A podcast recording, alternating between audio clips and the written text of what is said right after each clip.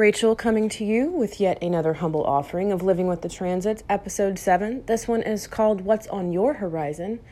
If you have questions, concerns, insights, thoughts, if you would like to be on the show, if you would like to host a Zoom room for a virtual support group, if you uh, would like to tell me to buzz off, please feel free to reach out to me at embodiedstardust at gmail.com. That is E M B O D I E D stardust at gmail.com. Okay, so we've talked, we're, we're, we're diving into the ascendant sign now. And the funny thing about these top three is that none of them are planets at all. The sun and the moon are known as luminaries. So the moon, uh, shoot, the star, uh, what? The sun is a star. And we move around the star. Uh, the sun doesn't change, we do, which is why we have day and night.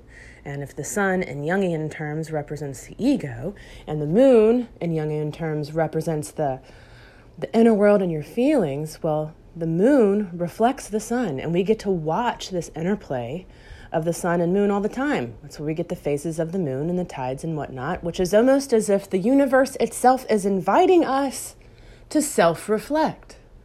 Get it? Cool. I do want to say that the ascendant sign is dependent on a birth time, as far as I know. If any of you wise folks that are out there um, know how to approach astrology that is not solely dependent on a birth time, please please reach out and help share your wisdom, because I understand that having access to the information of your birth information is oftentimes a privileged thing that not everyone has access to. So, um, if you have pointers, guidance for that, reach out, let a girl know, and let's uh, let's talk about it so that people can have access to it. All right, so for those of you who are privileged enough to have access to your birth time information, you will look at your natal chart and you will see that there are there's a big cross. There's a, a long line that goes north and south, or appears to, and a long line that appears to go east and west. Those lines are dependent on having a birth time because it reflects a point in time on the horizon, the moment you were born, which is where your ascendant sign falls. So, your ascendant sign is the sign that was on the horizon the moment you were born. It's literally the energy that's on the horizon the moment you take your first breath. If you, in your embodied stardust, take that to mean that your rising sign is also how you first show up in the world. It's oftentimes uh, the first impressions that people receive. It's uh, how you show up in the world at first glance. It can sometimes also indicate things to do with your physical appearance, um, how you express yourself physically. Uh, if you have a certain aesthetic you like to keep up with, it's possible that it's also reflected in your rising sign.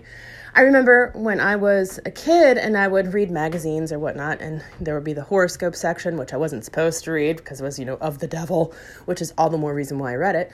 But a lot of those horoscopes at that time were written from the point of view of your sun sign. But your sun sign is just such a, I mean, it's important, but it's not all of it, right? So, uh, there are astrologers that I am aware of, at least today, might have been then, but I didn't know any better, that write your horoscope solely based off of your rising sign, if that gives you any indication of the importance of your rising sign energy into the essence of how you show up in the world every day.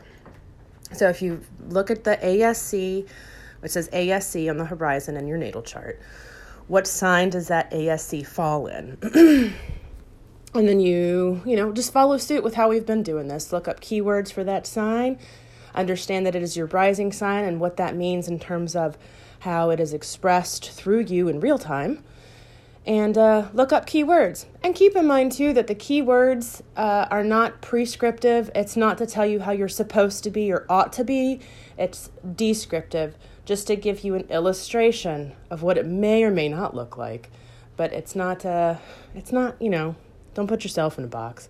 This is all um, it's all guided guided uh, conversation, guided things to think about, guided meditations, if you will, based off of the energies in the world around us. So, uh, do that. Let me know how that goes. We'll dive more into it in the next episode. I am excited to share with you that we'll have uh, some, you'll get to hear someone else's voice soon. Uh, wonderful energy worker by the name of Amy. So we'll be working out what we'll be bringing to you, and we'll hopefully get that episode out to you by the weekend. Um, reach out embodied stardust at gmail.com. That is E M B O D I E D stardust at gmail.com. Peace.